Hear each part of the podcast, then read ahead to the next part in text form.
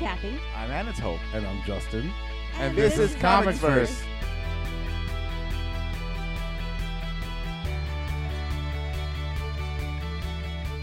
Today, on our third segment of uh, Comics Leading Ladies, we'll be talking about Batgirl. Today, we have with me uh, Steve, Hey, what's up, guys? Travis, Hey, how's it going? And Fabio. Hey, man, how's it going? And we'll mostly be focusing on the New 52 uh, edition of Batgirl, and, and especially on the, the most recent updated uh, version of her. Just for the record, we'll mention that Justin, Kathy, and Anatole are not in this podcast, uh, and they would wish to, they'd love to be here, but uh, other things are bound. So Yeah, it'll be funny when we ruin everything. It, and it will send them be. the finished So product. this, this will be. We can call this our YOLO podcast. I'm, I'm just kidding. We'll be great. Um, Batgirl, hashtag YOLO. Batgirl, which which is kind of my point. But anyways, Travis, so if you could give us an introduction on Batgirl, the character as a whole. Uh, absolutely. Uh, as Josh said, we're focusing on the Batgirl of the New 52, which was Barbara Gordon. At the start of the New 52, they brought her back and put her back in the Batgirl costume. Um, before that, she had been Batgirl at the start of her career and went kind of rogue on her own a little bit. Um, and then Batman eventually took her under his wing. And after so long, she uh, retired from being Batgirl, and at this point was uh, a really bad year for Batman, where uh, death in the family occurred at the same time around, uh, as the Killing Joke came out, and he lost not one but two of his uh, close sidekicks with the death of Jason Todd and the paralyzation from the waist down of Barbara Gordon being shot by the Joker. Um, so in the new 52 they kept that part of the continuity but whereas in batman's past up to the new 52 she had taken on the role of oracle um, being more of batman's eyes and ears and watching over him um, now she has uh, gotten a, a uh, trial surgery, something that um, hasn't been approved yet, is still uh, trying to be tested um, in South Africa, which actually healed her paralysis. And now she's testing herself and trying to get back out there in the night as Batgirl, um, fighting new foes and adversaries because this was her own title. Um, so she wasn't really fighting Batman villains anymore. She had her own rogues gallery. Steve or Fabio, anything you guys want to add to that? Um, yeah, just as a bit of a background, I guess also to just give the history since we're uh, summing up. Um, as the New 52 Dawn, we uh, got back to, you know, Barbara Gordon being Batgirl again from her position as Oracle, um, where she's, you know, back on the streets and everything. And it was a, um, a sort of more traditional but still very different um, Batgirl. And at a uh, pen by Gail Simone, done an excellent job. Um, you know, with a brief interruption, but it was almost entirely her throughout the run. Um, and when we, you know, some would say the definitive Batgirl writer. Now, as we, um, in more recent times, and this caused a, a very, very large fan reaction, and is, I, I, uh, I'm assuming, going to wind up being sort of the center of our discussion today, um, was the recent revamp in issue 35 by uh, Brenden Fletcher and Babs Tarr, which was a completely redesigned Batgirl, relocated, new costume, basically new everything, and a completely different feel to what we'd seen not only with Batgirl before, but with a lot of the um, sort of continuity of the new 52, a lot of it being somewhat uh, similar and cohesive, this being a, a, a very noticeable outlier, which raised a lot of fan reaction, um, a lot of positive fan reaction, uh, more so, and, um, you know, a couple issues here and there, which also we'll address. Right. Uh, so the first thing I want to talk about is what you guys think of just Barbara Gordon being able to now walk. Uh, being able to regain her position as a Batgirl, like, what do you think? You know, a lot of uh, a lot of things been said about, you know, Gail Simone wanted this to be relatable for soldiers and cops because she she's dealing with the issues of PTSD. Um, she's uh, you know, she's getting over uh, this traumatic injury, and you can tell she doubts herself when you know when she gets shot at. When they're shot, she uh, she panics. So, what do you guys think about that? I'm, I'm sorry, can you repeat the question? Uh, uh, the question was just, what do you guys think about Barbara Gordon's evident post-traumatic disorder related in relating to her shooting, but also now that in fact she can she can move, she can react, uh, she can walk again. Like, what do you think about? Oh well, that's actually one of the things that I think uh, Gail Simone did the best with the early issues of Batgirl is tackling that whole issue. You know, keeping that part of Batgirl's history in the continuity was so crucial to this character and gave her so much to work with. You know, now Batgirl is no longer the strong, independent woman that Barbara Gordon was in the uh, the previous. Uh, iterations of Batgirl. I mean, she still retained that strength and she still retained that independence, but now she's also got a weakness to her, which she never really had before that. Now she's got this uh, doubt in herself that she never had. So now, you know, there's moments where she freezes up at the sight of a gun being aimed close to where she uh, was shot earlier on um, by the Joker, and she completely freezes up and allows somebody to die. You know, that's something that Batgirl would have never done if they had not kept that whole paralysis and recovery in the continuity. She's also suffering from quite a lot of uh, survivor's guilt. So she's questioning whether or not she even deserves to have this second chance. And I think that adds a lot more depth to Batgirl and Barbara Gordon as a character than there really ever was up until that point. I mean, as Oracle, she did have to deal with the whole paralysis thing, and we saw a lot of strength as she overcame that struggle. But I think that we're now seeing a whole new slew of issues that because of keeping that whole thing in the continuity, we get to play with. We get to see um, Barbara Gordon overcoming, and I think to me that makes the new 52 Batgirl a stronger character than I've seen her in the past. I'm going to disagree with you 100%. And not in a uh, disrespectful way, but I disagree. I actually think that. Um, and this is going to be, you know, at, at least partially, I'll, own up to it. This is at least going to partially be um, motivated by nostalgia for how the character was in the past. Um, I, I do like a lot what was done with the character in, in the new 52 and having to overcome those issues, but I really think personally that not only was she a stronger character when she was, um, you know, when she was in her wheelchair, when she was Oracle, as you had mentioned. I think that um, that strength showed her overcoming um, the problem in a way that this regressed her. I actually don't think it was a, a, development of her character or a positive part of her character.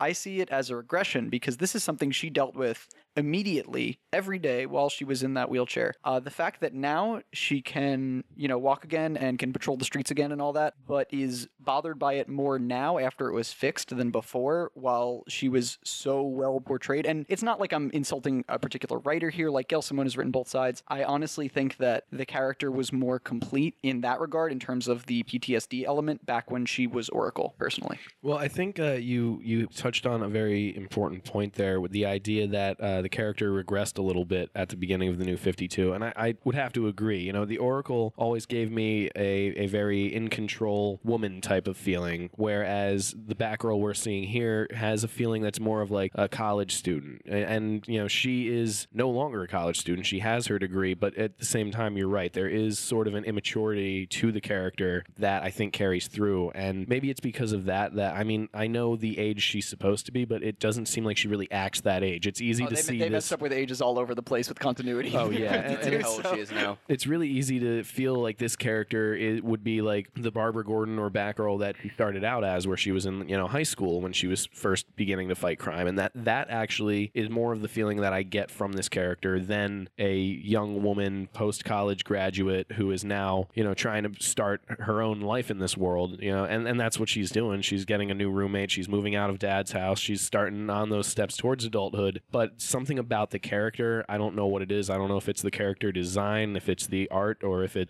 the way the character is written, but there's something about the character that feels a lot more juvenile to me than that young adult woman. But do you feel it's a regression uh, as Oracle, or maybe it a revamp, like a, just a new character, right? Oh well, no, they kept it in her. I mean, okay, so this is how they how the, the more specifics of it. They kept it in her character that she was um, shot and paralyzed in the Killing Joke. They did not keep in the continuity that she was Oracle. Right. They just completely erased that. So it's more understandable that now, you know, where we had all this history of the pre fifty two pre new fifty two character, where she had come to terms with it in Oracle. This is sort of obviously not the same story, but she's at the same point in her life where she hasn't yet come to terms with it. And in this story, we're seeing her comes to terms with it while being Batgirl, whereas in pre pre New Fifty Two, we saw her coming to terms with it while being Oracle. Right. And I thought that the character was much better for it. I thought it was a, a better story. Um, and better setting for her to deal with that while she was Oracle, but in, in a certain sense, it's it's um, beneficial in that you can see it from both sides. You know, you get to see her coming to terms with her PTSD as Batgirl rather than as Oracle. So you get to see both views. Like it's kind of like a what if, you know? It's important to keep in mind too that she has like 10 actually there's there's more than that. Like there's almost like 20 years of history with her as oracle. She had a lot of time to grow as that oracle character. Uh, and i mean even with the most recent batgirl issues where they did revamp the character and redesign and go with a new artist and writer and all that that's still only four or five years into the continuity of this new batgirl. Um, so that oracle had a lot of time to grow a lot of time to mature. And i think that because of all that you know there there had to be a natural regression to this character when they're rebooting and rewinding the new 52. Uh, I mean, even Batman here, we're seeing it, it somehow he's only like In six his- years older than Nightwing, Yeah. but He's like in his adopted him or something. Yeah. It's Yeah. the, you know the age factor is a very strange thing in the new 52, and with Batgirl, it gets very shaky for me. I love that they've admitted it too with this new this these this slew of new titles they're releasing. They said, you know, continuity's not key as much. We're just going to focus on telling really good stories. It's like so you're admitting that you kind of dropped the ball on continuity then, huh? Pretty much, yeah. Because I don't know how like, they, like all the he went through like what five Robins in five years. That's like a Oh, Robin yeah. a year. That's ridiculous. Yeah, it was funny.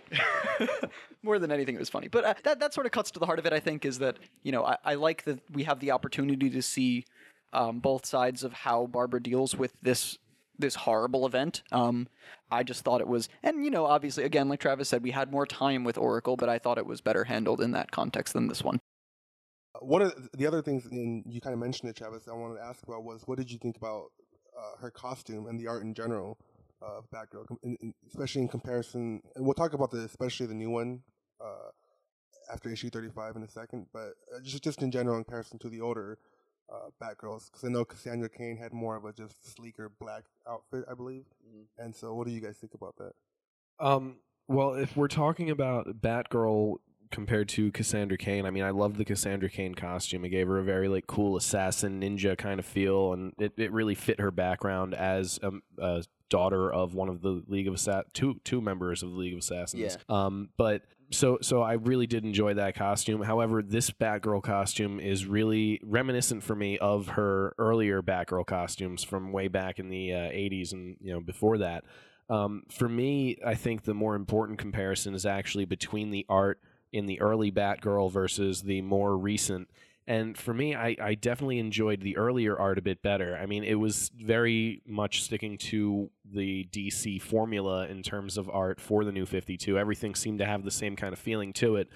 And with Batgirl 35 and on, you go through the art and it i mean the art and the writing and you know the scenery and all that has very much more of like an archie comics kind of feel to it than anything up to that point did which isn't necessarily a bad thing it's just a very strong deviation from you know the 34 issues leading up to that point. Um, and i mean it's a good way to make a name for yourself and strike yourself as different. You know you're you are the same character you're keeping a lot of the same ideas but at the same time you as you know a team of artists are your own thing. You are putting together your own product and telling your own story it's a good way to differentiate yourself. I, it's just such a striking difference for me that it was a little alarming and kind of disheartening when i started to read that because i enjoyed having that similar art style in all the titles. And this was not just a deviation from its own title but a deviation from sort of the whole style that dc had going on at that point I think it was like trying so hard to be like different, but it, it did in a good way because I like as much as I liked the original Batgirl costume from issues 34,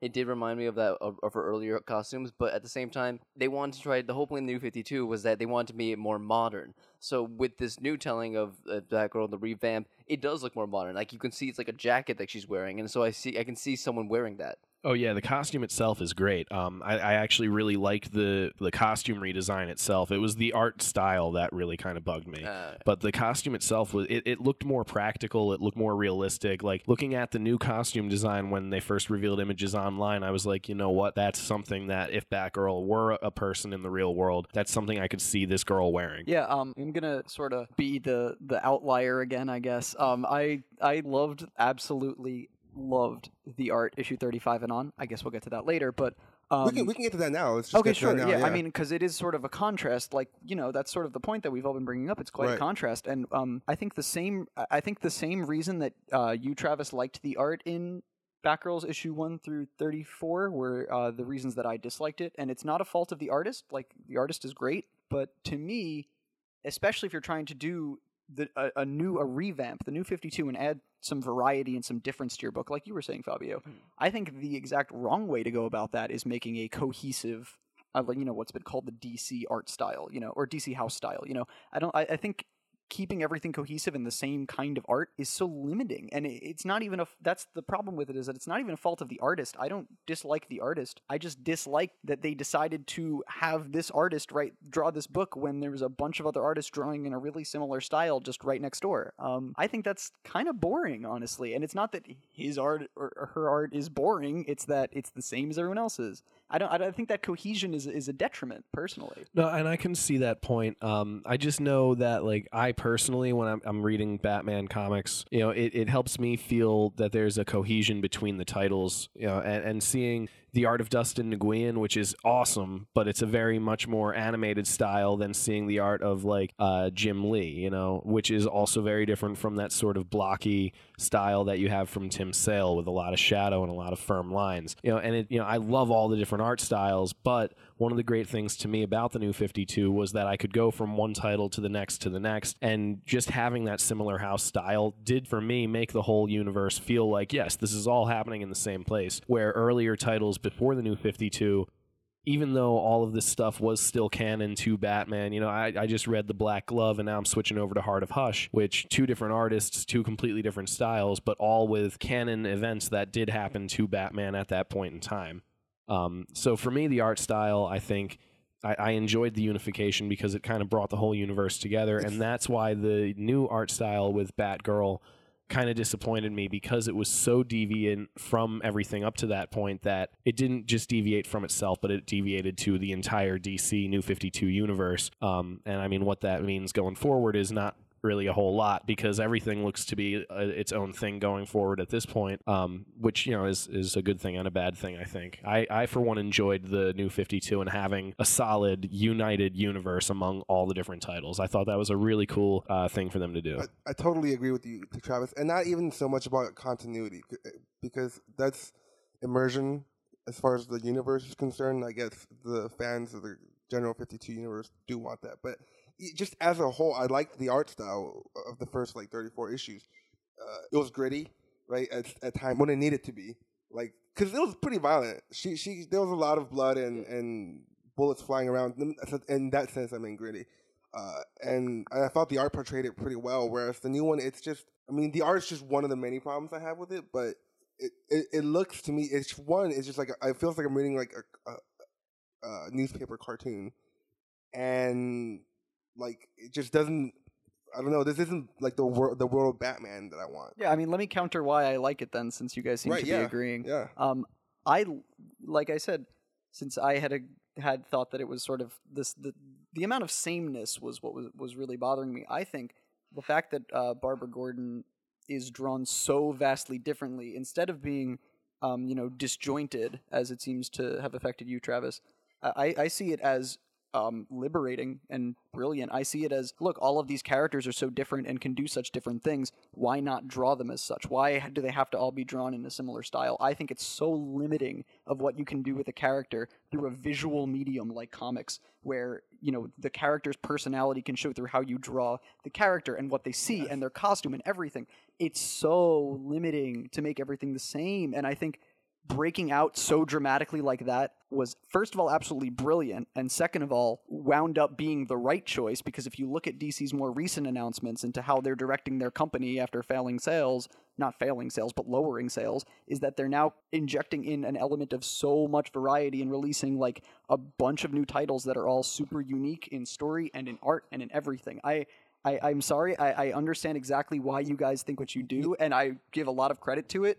But I think that DC's changes and what they've been doing kind of proves that it wasn't a great plan. I actually agree with you, Steve. It's it's my problem is that I don't like this particular art style. Right? Yeah, no, I that's can see okay. that. You don't have You to know, like it, but, but- it is. But what he's saying is good that they are trying No, to and I, diversify and. I completely agree that they should diversify because I saw an X, I saw the X Men in uh, manga. It was an anime, Oh. anime X Men. Yeah. and it was amazing. The like the they looked amazing as manga characters, and like so, I- I definitely agree that they can go, and that's why I say the immersion to me doesn't really matter. It's just that this particular one was just so out there there. The- uh, I like the co- the costumes are right actually. I don't mind the costume. It's just her face in general, like everyone in general, just I don't know that world doesn't. I get it if that's not your style. Yeah, that's not yeah. your It style. doesn't have to be. See, yeah. But I and agree then- with your point though. And that's kind of my same uh, same thing here is I feel like the the art style itself is something I'm not too fond of. Like I said, it feels like an Archie comics kind of thing, which doesn't seem to fit for me in the superhero kind of genre. Um, and I definitely agree that uh, diversifying their art style, their storytelling methods is a great move for DC, and I think this was actually one of the first steps towards that. Um, because you know the redesign of Batgirl was huge news when this issue started coming out. You know people were picking it up, and I think that kind of rung a bell for DC that like, all right, you know we've been doing this whole formula, we've been doing this one universe, but let's face it,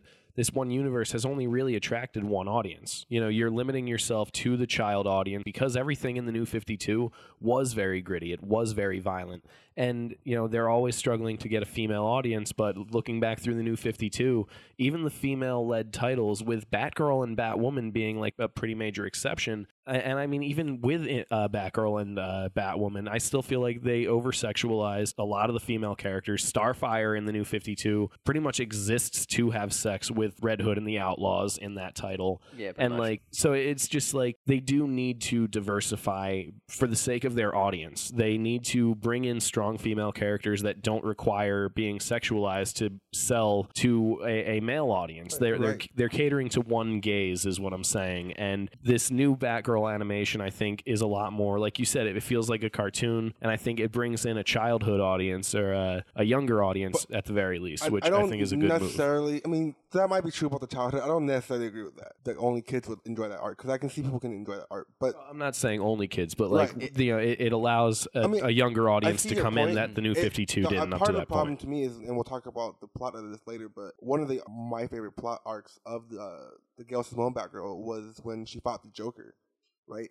And I just felt like just the the art like on the Joker. First of all, that was just a way more important issue, and we'll talk about that later. But that was a bigger problem than anything in the new one. But the Joker looked really terrifying. He had like this crazy, like patched up face. He was, you know, and it, it was. I just felt like it was really well done. So in comparison, when you and then you switch to this, it's like, hmm, But that's again part of the universe. I mean, that whole Joker thing, you know, his his crazy look, his face removal, that happened in Detective Comics and Right, carried over into the whole continuity. So that's a universe thing, not necessarily a title thing.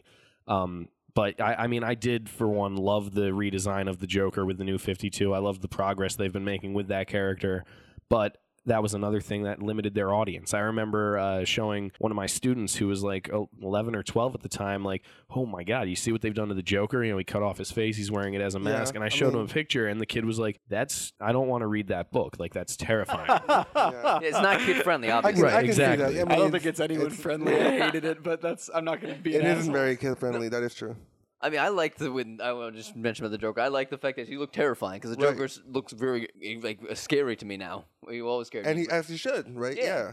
Yeah, this is the first time that I looked at the Joker and I was like, you are actually legitimately crazy. yeah. Like, That's up, the first time. yeah, I mean, up to that point, like, Wow, Well, the point you have is- a really oh, high well- tolerance for crazy. I mean, you know, when, when we're looking at villains in the world, you know, you've always got people doing evil things in movies and in Yeah. comic books and stuff. And yes, you know, there there's a degree of crazy to all that. And I think this is the first time though that I've really seen that sort of crazy gleam in the Joker's eye though. Like he's done some horrible things, don't Right. get me wrong, but this is I think the just like most batshit crazy thing that he's done. and And this- and crazy doesn't have to mean evil. It's just like this is this is you. crazy. Right, and that will bring us right into our next segment. All right, so our next segment we just uh, and we just talked about a little bit is um, one of my favorite story arcs of the uh, Gail Simone Batgirl, which is the Joker story arc, uh, in which Joker kidnaps her mother, holds her for ransom, and when uh, Batgirl shows up, uh, it turns out that the person who called her to the uh, place was not the Joker, who she assumed to be, and uh, he wants to her to marry him, um, and it gets all kind of crazy. So, what do you what did you guys think about that storyline? Um, well, this was part of the Death of the Family uh, crossover story with all the Batman titles at this point in the New 52. Um, and th- this was actually one of I think the better crossovers that I've seen in the Batman universe. Um, Joker is taken up a notch, and you know the whole thing with bringing back Barbara's brother and seeing these two complete psychos squared off against each other was really really cool. The idea of the marriage to Batgirl um, was was very very interesting, and I actually I wrote a, a bit about that whole thing in the article on Joker and his whole role in the death of the family um, in the article on our site. Um, but I think that uh, it, it's very very interesting seeing the way that Joker thinks of of women in this whole scenario. You know, he's he's looking to marry Batgirl, but the way he looks at marriage is that somebody in the relationship is now made into this this pet slave freak thing. You know, the, he he views marriage as a very negative thing, and it plays out literally here, where he's going to marry her, he's going to cut off her arms and legs, and he's going to leave her in the basement so that she can never run away because that's his fucked up view on love. Um, and that's like.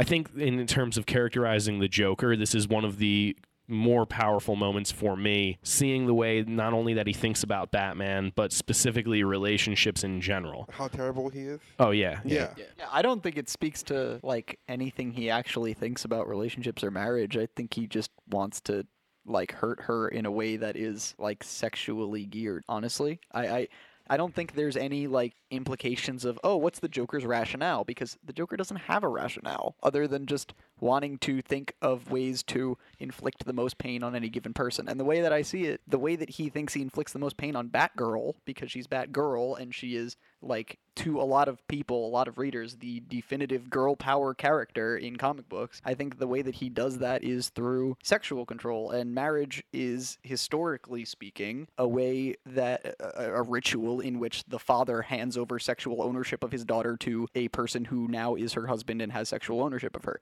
I don't think it's anything to do with his like thoughts on marriage and relationships because I don't think he has any of those. Well, I mean, this is a trend with the Joker, though. You know, you look at his relationship with Harley Quinn, and it was always the same exact kind of submissive, dominant thing. You know, she is completely subservient. She's stuck in this sort of um, uh, what's the Stockholm syndrome Right. relationship where she worships and adores him, and the only way that he can get a strong, independent woman is by forcing her into this relationship and then cutting off any means of escape for her. But you say get as if it's something that he desires or seeks out. He's not doing it to get Barbara Gordon. He's doing it to get at Barbara Gordon. And and same thing with Harley Quinn. I don't. I don't think, I don't think he loves her. Right, and I think relationship is never a term that should be used in conjunction with um with Joker and Harley because it's not. It's entirely one sided. No, we, we've gotten into this on, on podcasts in the That's true, past. yeah. and that's what that's my point though that's Right. exactly my point like that he his he's incapable of a real relationship and that's how this plays out here Sure. yeah No, I definitely, I definitely see with it on that point that he's incapable of a relationship. I just, I guess maybe it was just a misunderstanding that I, I, I saw it as if it was you were framing it as if it was a goal of his, but I think the ultimate Oh, goal no, is no, really just no. To hurt her. Yeah. Yeah, yeah yeah no goal. he doesn't Right. have any he, he he's not going to get married he the, the only relationship he desires is the relationship he has with batman Oh sure, Yeah. entirely. Um, but- oh, you know what? Yeah, I'll give you that. He's got he's got a, uh, some notions of wanting somebody. Oh but yeah, really, yeah. I, I, Yeah. my- I, I, am pretty sure that the Joker is a uh, a character who, at the very least, is got some romantic intentions towards Batman. oh, entirely. Yeah, Um, definitely. And um, I'm really curious to see how Jared Leto plays out with that character in the upcoming movie because I think that that's a territory that hasn't been explored with that character yet. And if they're starting to make this a bigger universe um, in the cinematic version, we've got a Joker who should be around for a couple movies that should be able to play with that whole notion if he really decides to go in that direction with That's it. a So really good point. Yeah, he's totally in love with Batman. yeah, oh yeah, absolutely. At least obsessed. Right, At yeah. least. So w- one of the points I wanted to bring up, and you kind of mentioned it earlier, Travis, was uh, when the Joker kidnapped her mother and held her in that skate rink. Uh, you know, you said you were pretty, you thought he was crazy. Like it was one of the first times, like, and you know, I've seen many portrayals of the Joker, but I- I've never like seen him as like this. Ah, he's that terrible, or I mean, he is, but never in a way where it made me like, oh dang, like this guy is kind of shit scary right now. Like you know, uh, it it was really kind of just a real crazy portrayal of the Joker. Like, what do you guys think of, of that? Well, I think the part of what makes the Joker scary isn't like what he can do. It's just the it's his mind. He's just so sick and demented, and he really got into her head, which is really frightening to just just imagine that. Eh, You want to say something? Oh, yeah, I mean, I don't want to stop you if you want. Oh no. Okay. So yeah, basically, I thought that was this. I as much I liked all the se- the uh, crossover event with the Death in the Family, but I particularly like Batgirls a lot because it meant so much because the Joker and her have had like confl- conflicts in the past with you know the um uh, the Killing Joke.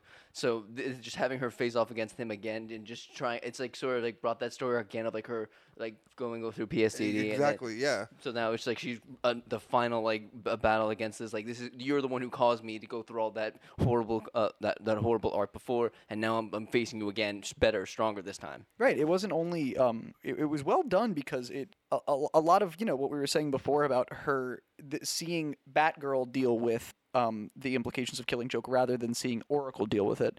Um, this was a, a very interesting way to showcase that story um from a from a different perspective and um I thought it was it was um a really smart idea to put um especially I mean you know Death of the Family I'm sure wasn't conceived mainly for Batgirl. It was conceived mainly for all the Bat titles together or for the Batman main title, whichever. But um, I think that given that idea that this crossover had to happen somehow, I think this was a really pivotal part of it. And I, I also, in that regard, would like to talk about um, Jimmy Jr., her brother. I know that he Right, like yeah. appears sort of in the context of all this as well. And I actually, from time to time, depending on the incarnation and depending on which books um, that he's been featured in, I found him like as terrifying as the Joker in a lot of different contexts. Uh, I think that he's a character that, if we're talking about, you know, the Joker dealing with Batgirl and how that comes back to bite her, I, I think that talking about her own family issues is also very important. Well, and that's one of the cool things about her role in the death of the family is that the death of the family, as the title, I would argue, is not the death of Batman and the Bat family.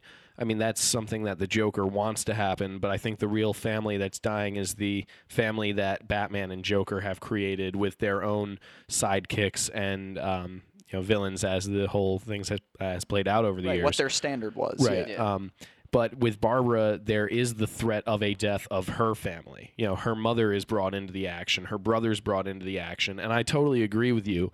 Um, James Gordon Jr. is up there on the level of the Joker for me. Um, in the uh, Black Mirror collection, he uh, is basically set up to be um, Dick Grayson's um, nemesis as Batman at that point, and and for me, that kind of gave him Joker status. Um, that that book is just incredible. You got to read it if you are interested in the James Gordon Jr. character at all. I second that entirely. It's and that fantastic. was one of my questions because I, I I didn't know much about her brother's like character or history, but I just you know when he offered the Joker to shoot her, like I was like, whoa, this is like your you know. So it, it really like was like, wow, this is your brother or your sister. So you know. Well, he's like just psychopathic to the bone. Like he he has every sociological disorder you could imagine. Basically, he has no empathy, sympathy. He just doesn't feel the remorse of any negative action he does, and so he just kind of lives free of conscience, which sounds kind of cool, but he takes it to an extreme with all this violence. Um, he's really really a cool character, and, and I know he's not the focus of what we're talking about right now, but I mean he I could go on forever about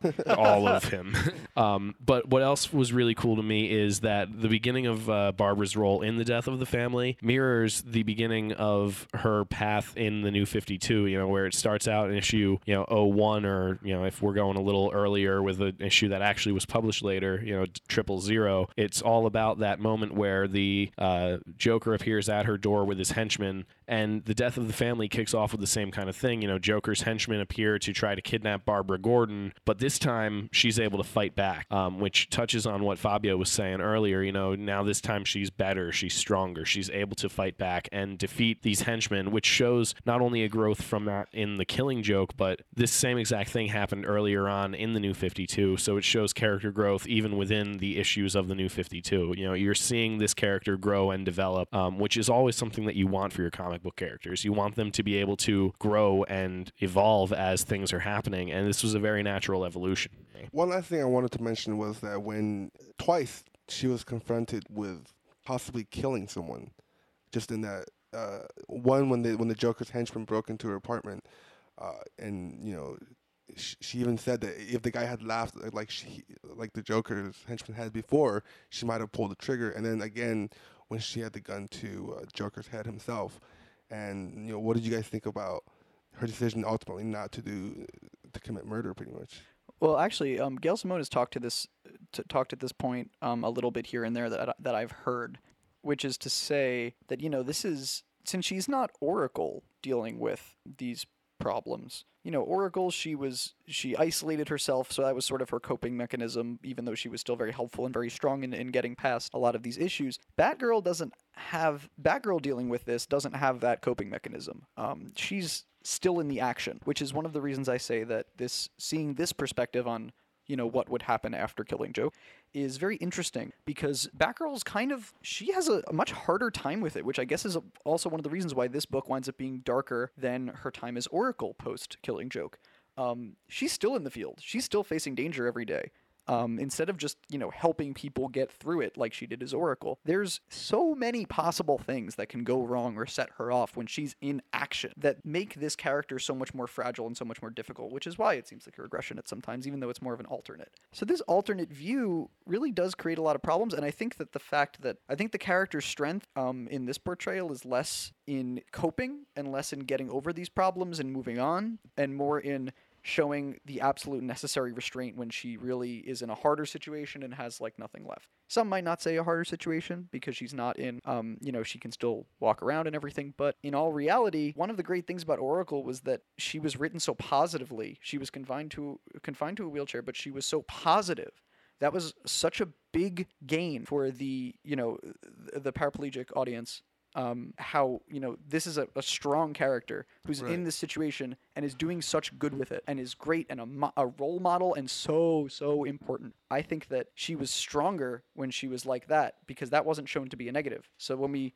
jump back to this point it's more of a negative that she has these problems and is running around in the action even though you would think oh she you know when she couldn't walk that was worse. It's nonsense See, I, I mean, I agree on a lot of your points, but there's certain things I disagree with. I definitely agree with the idea that, you know, as Oracle, she was very, very important for that paraplegic audience. She was, you know, somebody who could be looked up to and was a very positive example, like you said, of taking a negative situation and twisting it into a positive and being able to still help people and contribute ultimate good to the world. But I think, like you said, you know, now at her role as Oracle, she was behind the scenes, she was isolated, she didn't face danger on a regular basis. And I think that's the strength I'm talking about with Batgirl is she's got to find that strength to overcome facing a gun pointed at the same spot that could injure her again and start this whole process over. And if it happens again you know there may be no coming back you know? So i think the the psychological strength for her to face that danger that's already injured her and taken her to that place and, and overcoming the, the survivor's guilt is another big thing too because that was a major theme in some of the earlier story arcs was this idea of you know miracles and people who survive these miracles and whether or not they deserve it and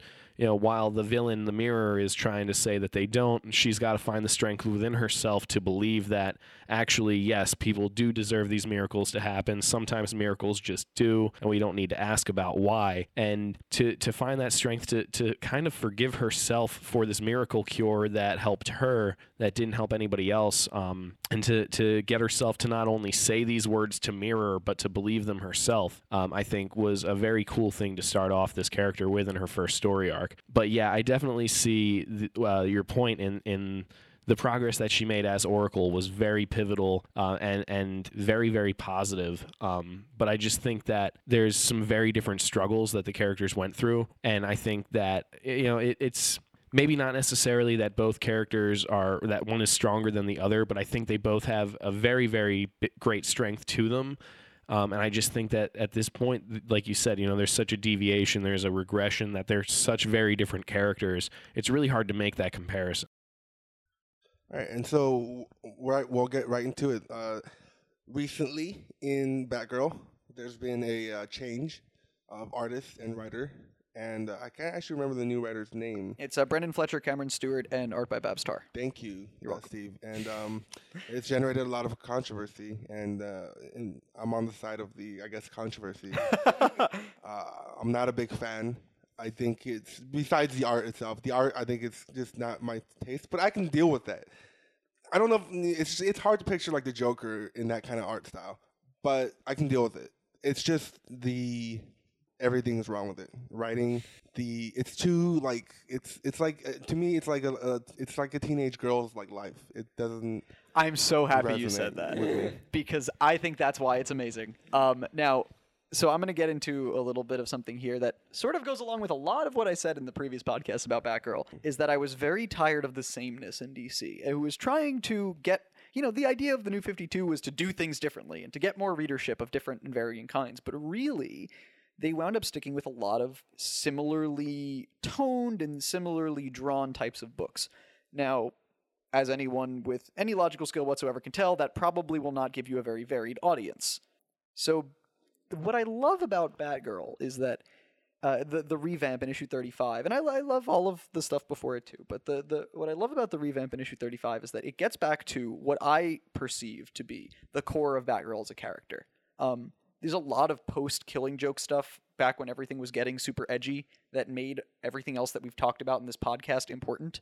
But I think that Batgirl as a character, back in the swashbuckling superhero days in the Silver Age, and back in even like the Adam West TV show, Right. Batgirl as a character was always the ultimate epitome of of girl power, the ultimate epitome of a fun character who is saying girls can do it too, girls can be superheroes, and not only girls can be superheroes in the paradigm of a male superhero, but girls can be their own kind of girly superhero, which is a nothing that DC had been doing at all with the new 52. And that, I think, Josh, is perfectly reasonable why you don't like it because it's not catering to your tastes. Right. But I think that if we're looking at it in terms of um, DC trying to expand, um, and also me personally, I, I love it. Me personally, even though I might not be the intended audience, um, if we're looking at it in terms of writing or art or anything, it's not a failure whatsoever. It's well written, it's well drawn. It just might not be certain people's style, and that made a lot of people really angry. Right. And- See, oh, sorry, go uh, ahead.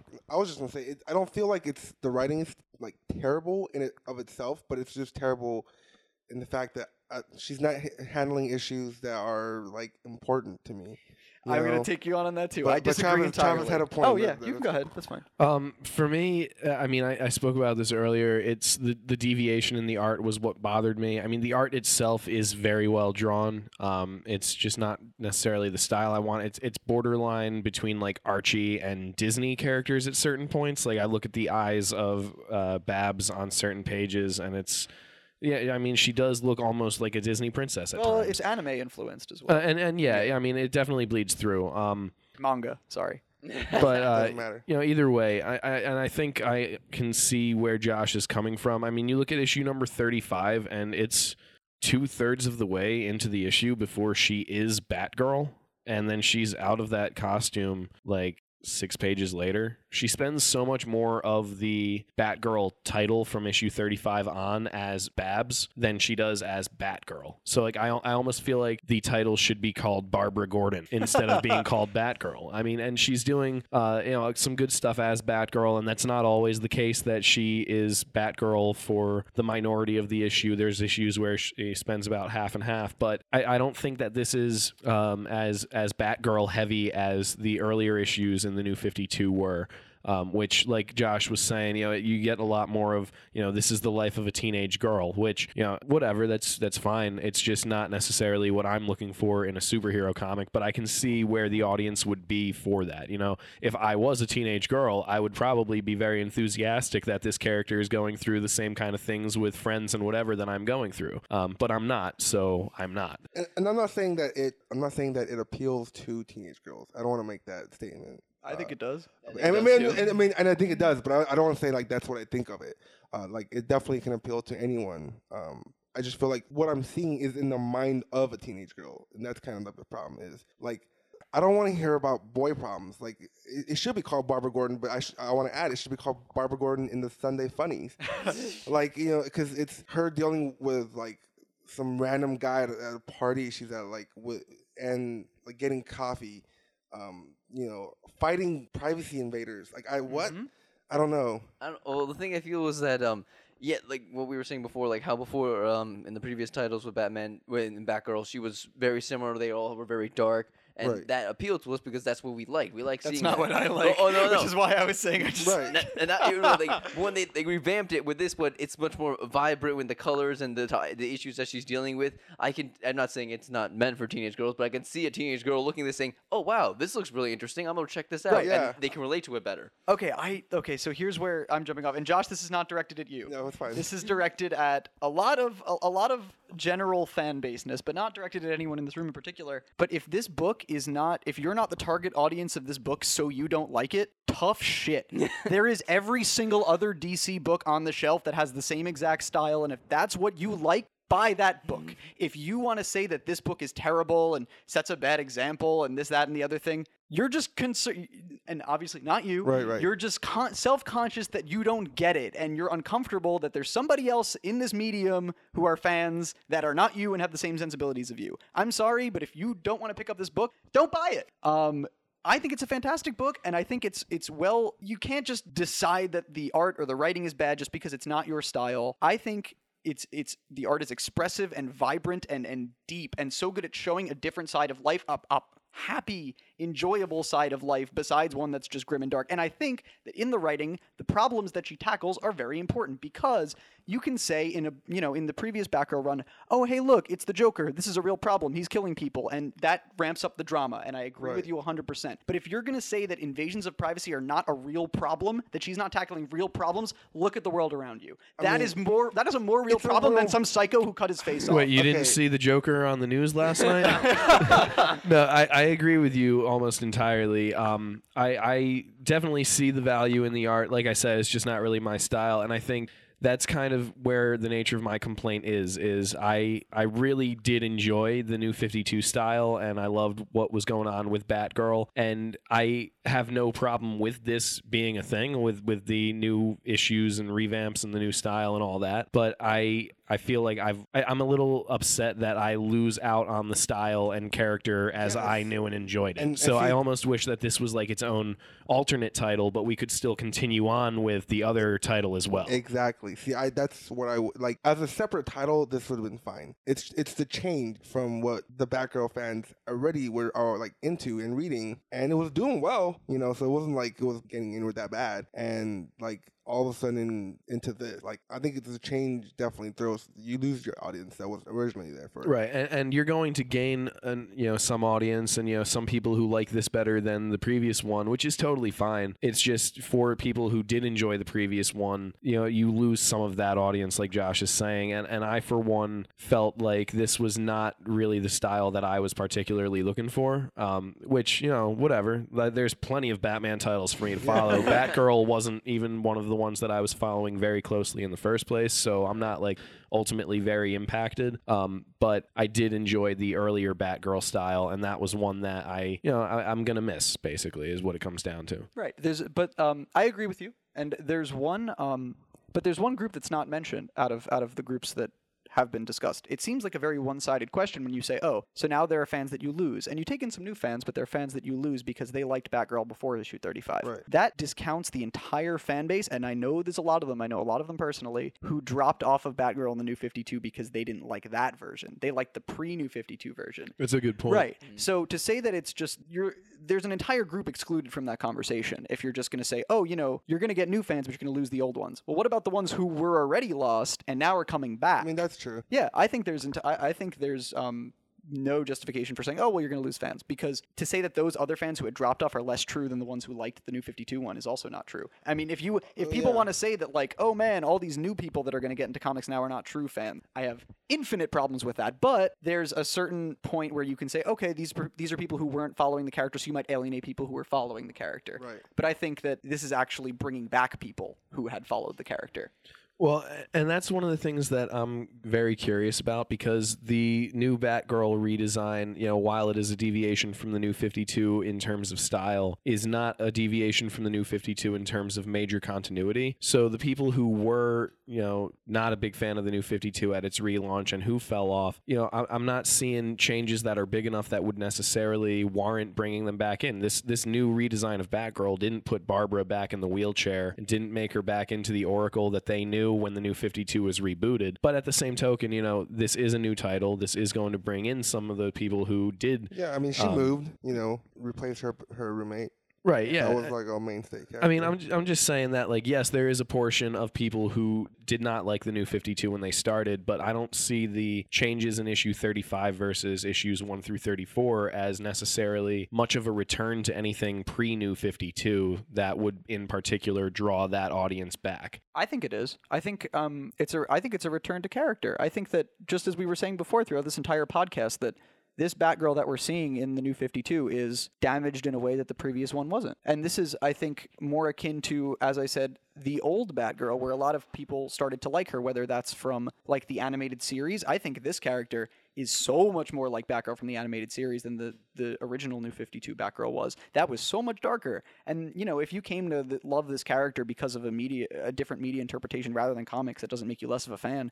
I honestly think that this is more of a return to form, not only in style but in meaning, because I think that this character, um, I think that Batgirl means a lot more when she is able to be a girl not just oh this is like a you know a hero with no personality as a person. She's you know has these PTSD problems that are getting in the way and all this other stuff. It makes her unrelatable. And i think one of the things that kept so many people interested in in Batgirl was that she was really relatable and especially to a female audience to characters who or you know who didn't have characters to relate to in that direct a way who didn't have their own you know if you say peter parker's the male power fantasy that you can beat up all your villains and go get the girl. You want to equate a, pe- a, female power fantasy to that? It might be something more along the lines of this character who can have her own apartment and be smarter than all the boys and go beat up dirt bags who invade people's privacy. I honestly think that this is a necessary series if you want to if, if you want to actually showcase other kinds of super heroics Yeah, but at the same token, all the things that you're saying, I think were just as true in the new 52. I think it just is a difference Right. of style. I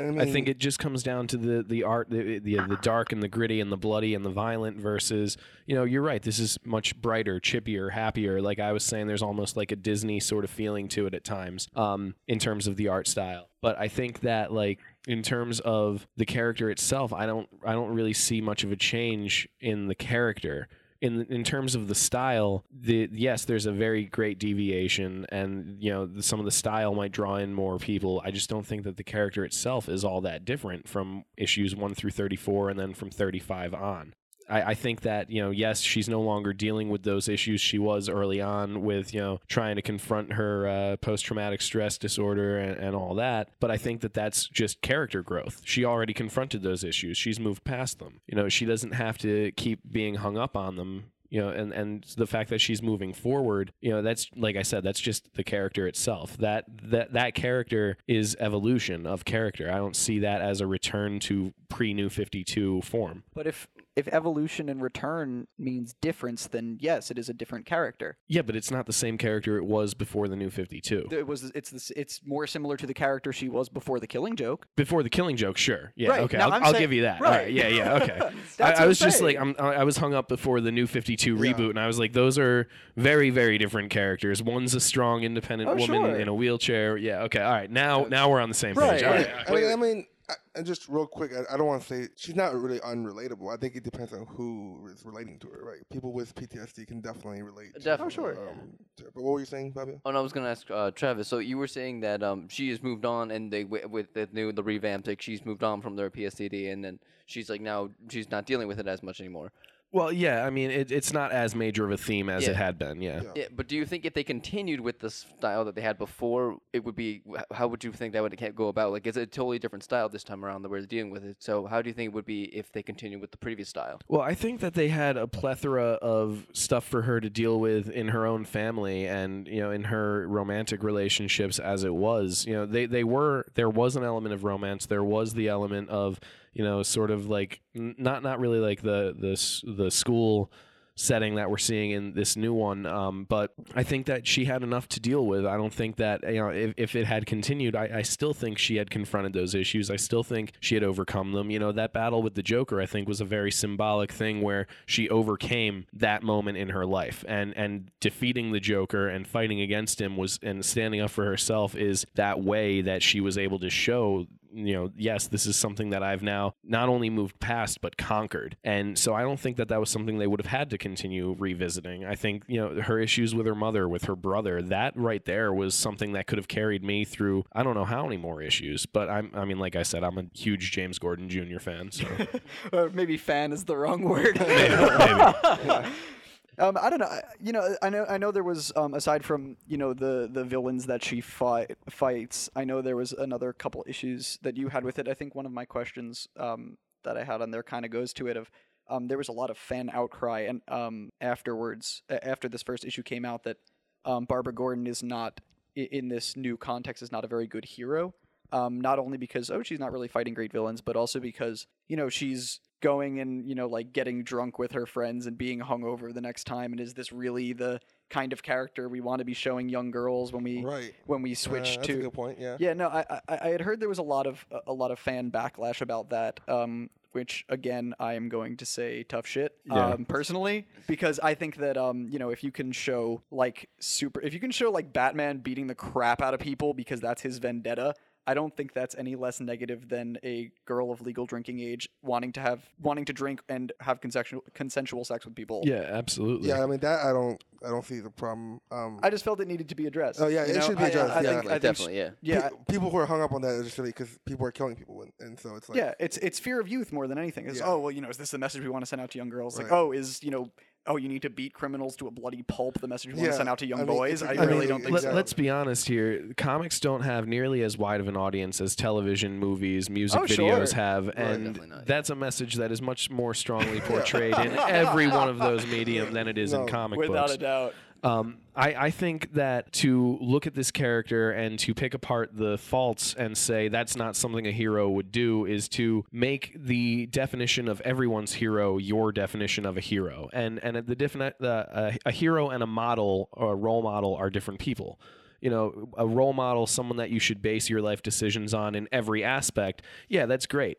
Heroes have flaws, and that's one of the things that makes them heroic because they overcome those flaws. And, and even I, I don't even see drinking at a at the legal age and having consensual sex as flaws. I see those as you know reality. That's what people do. This is a way to ground this character, make her relatable. Oh, that's something that people are actually going. I've I've gotten drunk before.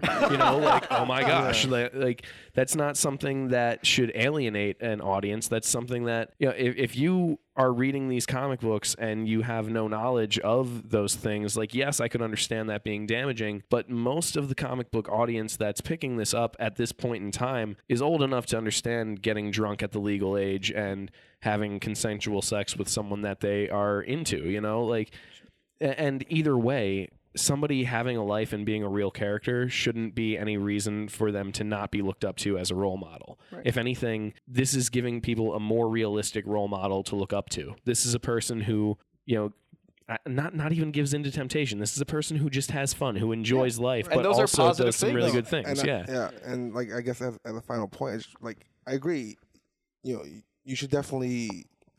I would like to see Batman get drunk, like that. that you know, like, but I'm saying it's something you don't see, like right. Sure. Like, Bruce, there's no way Bruce Wayne just doesn't all day. It's just Batman. Doesn't he always have fake drinks though at parties? Isn't that Yeah, right? he always Yeah. has like seltzer water, Yeah, ginger exactly. ale. Like it makes no, what does Bruce Wayne do for fun? He just beats up criminals. Like Yeah, you're, you're that's what he insane. does for like, fun. You're insane. And but- how is that worse? Right, and so it's like, or I'm sorry, how is and- that better? Right, exactly. And so like I get, you know, I, I definitely want that, but I guess my overall like I guess ultimate problem with the new way it's going is that I don't see like the story. Like where does it go?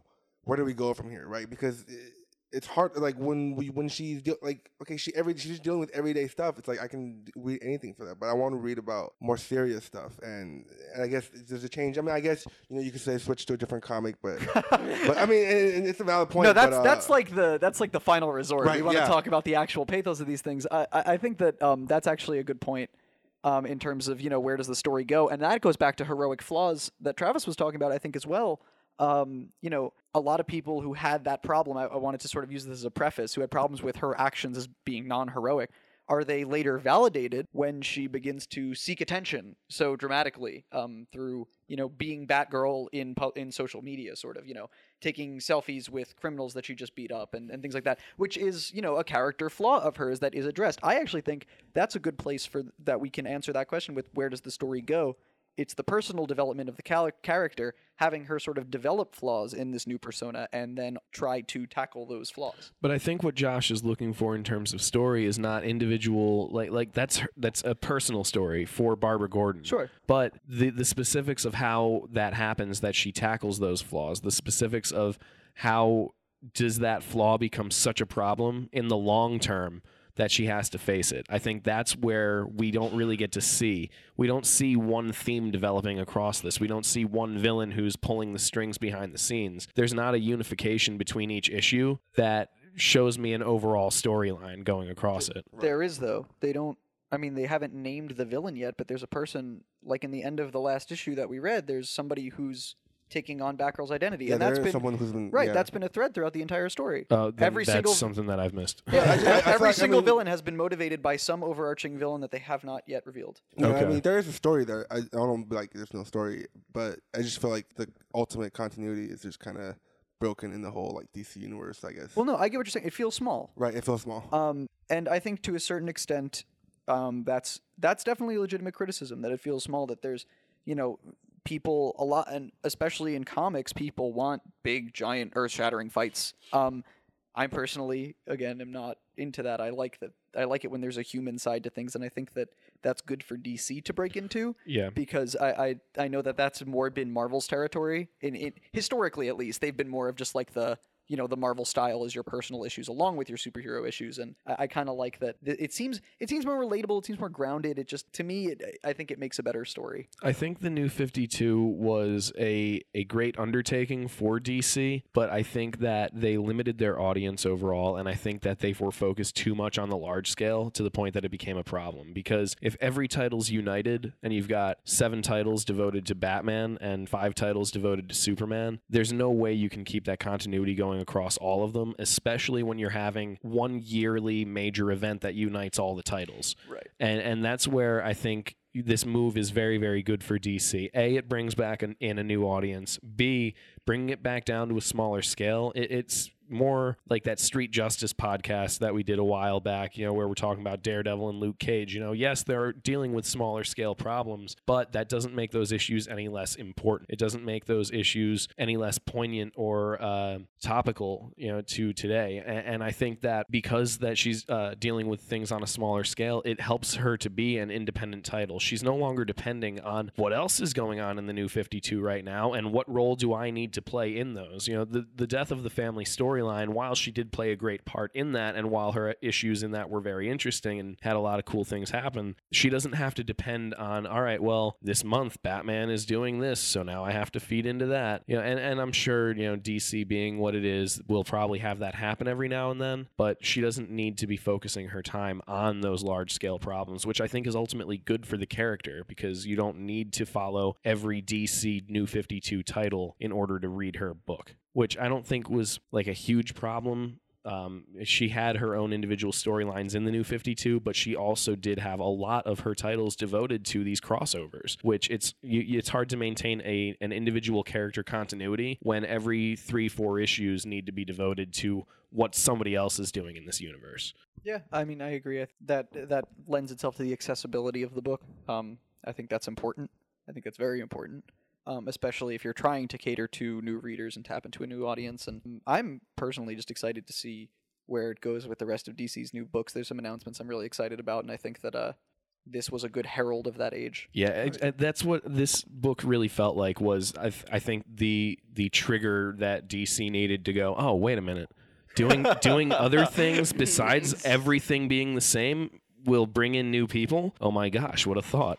Um, I for one am really curious to see what goes on with We Are Robin. Um, oh yeah, that looks interesting. There, there's a lot of new titles coming out that look really cool, but that's one I'm particularly excited for. So, any last thoughts on Batgirl? Anyone? Um, I mean, I loved Barbara Gordon as Batgirl. I loved her as Batgirl back before she got paralyzed. I loved her back in the costume in the New 52. Um, I I feel like I'm very much the audience the New 52 was geared towards, and you know now that the New 52 label is ending, I'm gonna be trying to make sure that I pick up every trade paperback I can of the Batman ones so that I have the Cole collection because I'm like that. Um, but the the newer version, while it's very very high quality. It's not necessarily what i personally am looking for. It's still a great title. She's still a great character. Um, i mean putting her up there as one of the top comic characters of all time is not a stretch. She's certainly one of my favorite female characters of all time and she's strong. She's independent. She's smart. She's everything that you know i could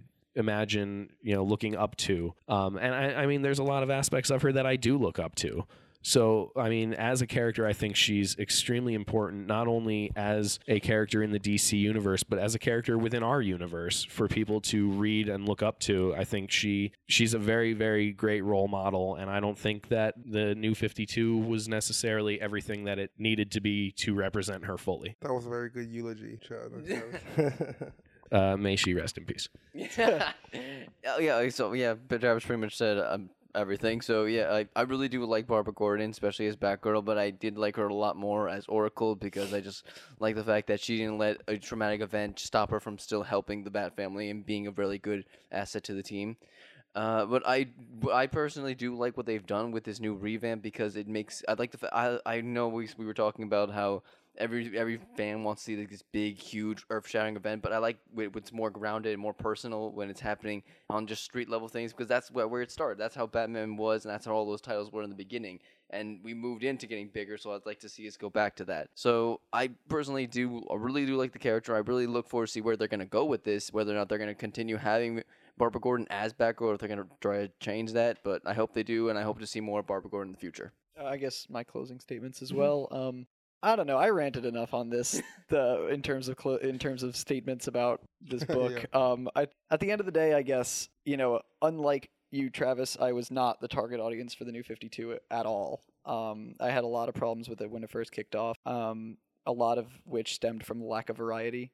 And um, I am really excited to see this new Batgirl. I'm really excited to see these new DC titles, and um, I think I, I, I, you know, ranted enough about why I think it's good. I just I think it's a fantastic series for a less tradi- for for a less traditional audience, but at the same time, I think that there's a lot of traditional fans who, if they gave it a chance, would find a lot of good in this book. Yeah, I just want to say, ultimately, as a fan, I was a little disappointed. Still think it's legit, though. I don't think anyone who are new fans are uh, not true fans, though. That's too hipster even for me. uh, Too hipster even for Batgirl of Burnside. yeah, exactly. uh, Burnside, which is wow. Brooklyn, Brooklyn much? I was like, wow. it's Greenpoint. Yeah, yeah, exactly. Right. Anyways, so that concludes our podcast on uh, Batgirl.